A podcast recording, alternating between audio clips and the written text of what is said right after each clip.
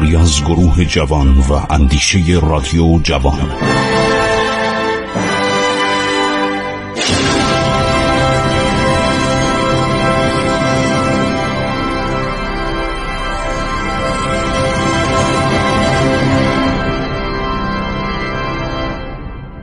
بسم الله الرحمن الرحیم به نام خداوند بخشاینده مهربان. با سلام به حضور شما شنوندگان عزیز من خسرو معتزد هستم.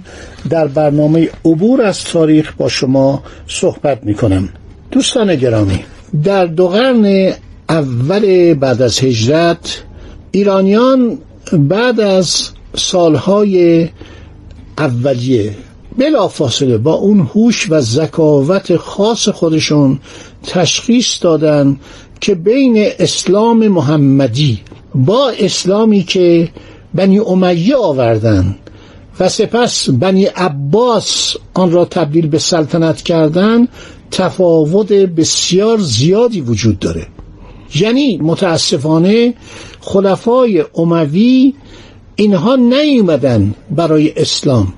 اینها آمدن که بسات سلطنت بسات ثروت اندوزی بسات خانواده سالاری رو بگسترانند و از همین رو نهست های زیادی آغاز شد. اغلب این نهست ها جنبه طالبی دارد یعنی آل علی. جنبه دارد علیه دولت فاسد و دولت ستمگر بنی امیه. در میان خلفای بنی امیه که اینها اولاد مروان ابن حکم بودن. چون می‌دونید که گفتم براتون که بعد از مرگ ماویه یزید دو سال بیشتر خلافت نکرد و ماویه دوم که پسر یزید بود استعفا داد. گفت من نمی‌تونم. خودش درخواست کرد و رفت کنار. و مادر او فاخته بود. که همسر مروان ابن حکم شد. بعدم مروان ابن حکم رو کشت. سم داد کشت. این سم دادن خیلی متداول بوده در دوران خلفای بنی امیه و خلفای بنی عباس. و بعد ایرانی ها علیه ستم بنی امیه قیام کردند که یکی از این بزرگترین قیام ها قیام ابو مسلم خراسانی که پدرش عرب بوده. این خیلی جالبه. ما تمام تواریخ رو گشتیم. پدر ابو مسلم خراسانی یک سردار عرب بوده.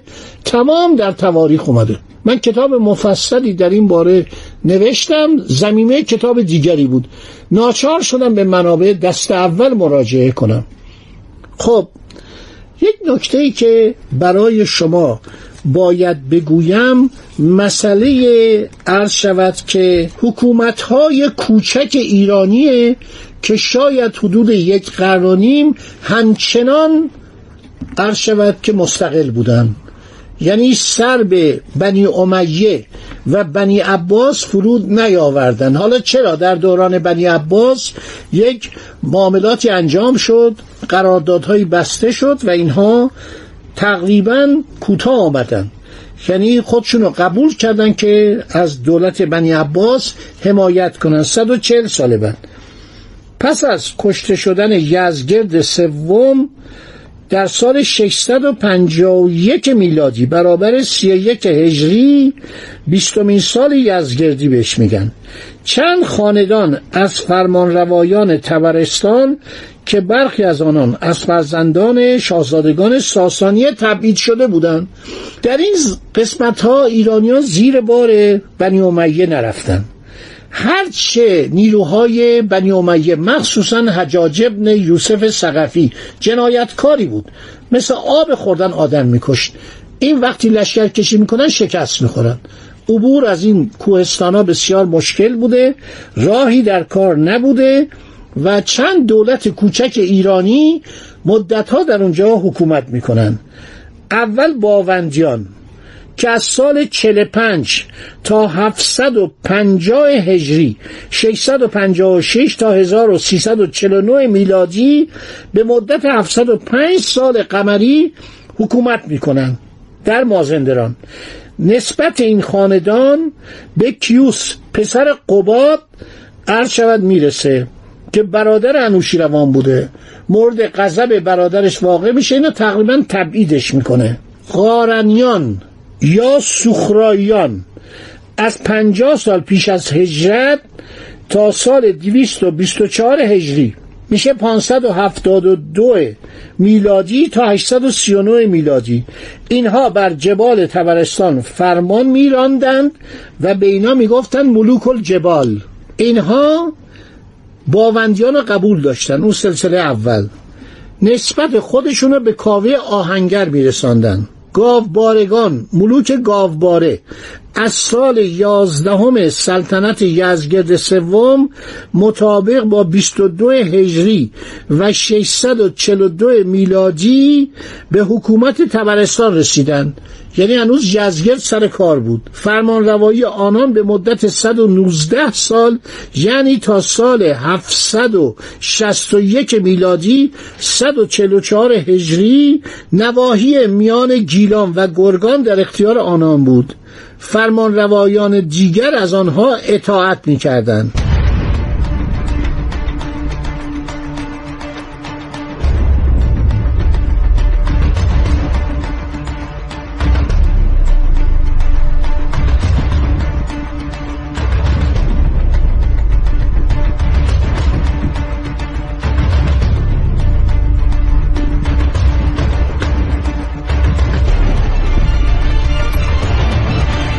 دیگه به نام پادمانیان پاتکسپان. پاتکسپان معنی تقریبا فرماندار میده. در بعضی از نقاط ایران می‌گفتن پاتکسپان یا پادوسپانیان.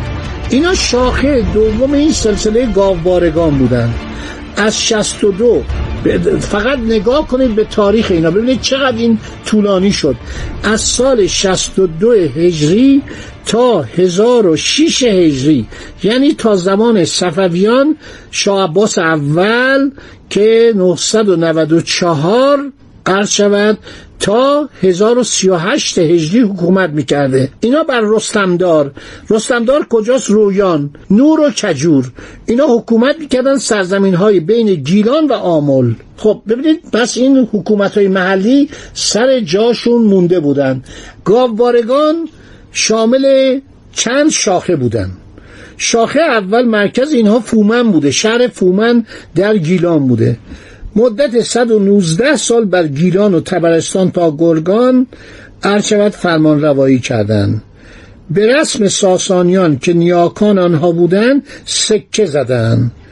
اینا از دوران پیروز چون پیروز شاهنشاه ساسانی که بین 459 تا 483 میلادی سلطنت می‌کرد.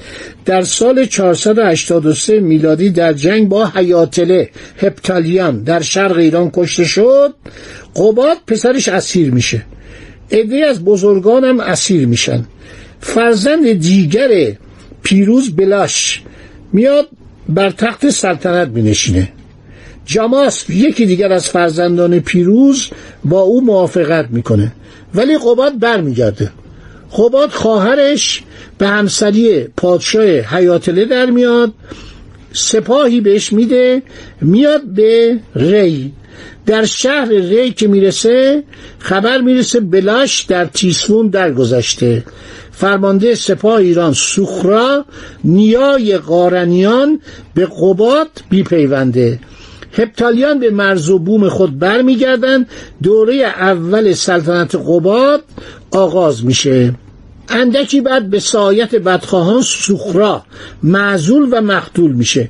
کال اختلاف در دستگاه بالا می‌گیره. قباد در سال 489 مخلو و دوباره عرض شود. زندانیش می‌کنن. در دژ فراموشی دژ فراموشی یعنی فراموشخانه یعنی زندان. مثل زندان باستیل که در فرانسه در آنجا می‌رفت دیگه بیرون نمیومد بهش فراموش می‌کردن.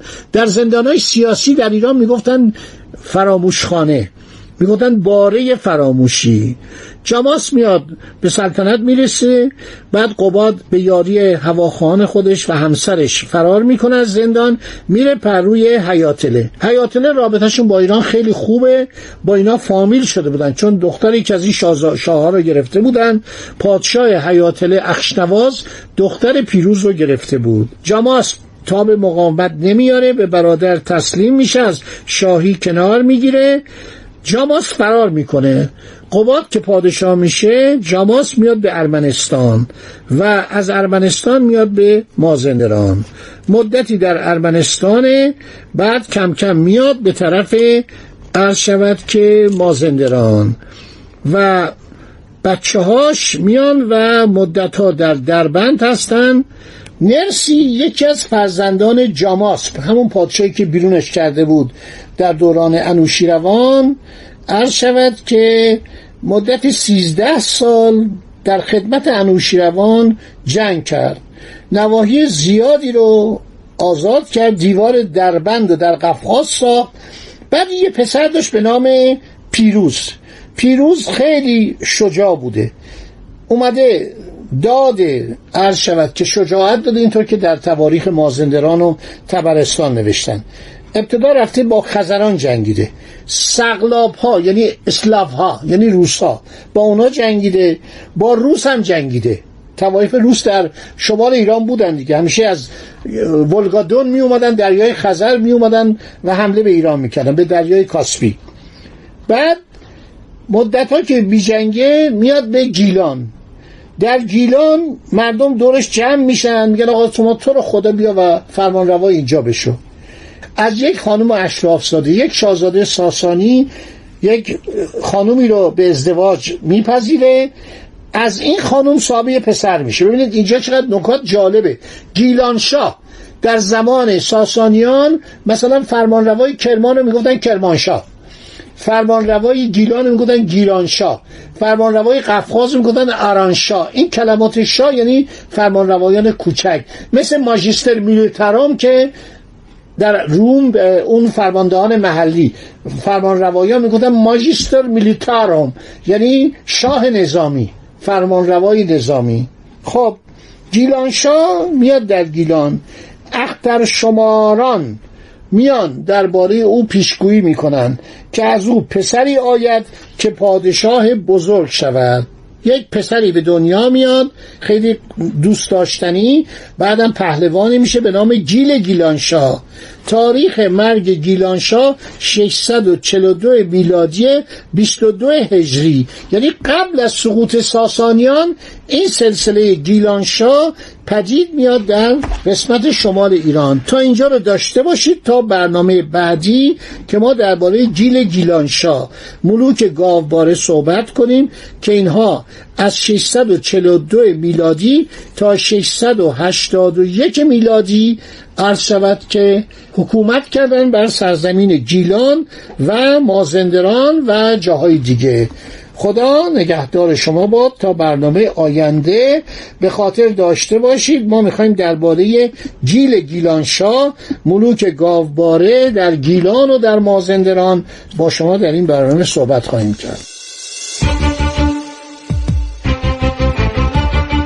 ایران با شکوه. 2800 سال تاریخ.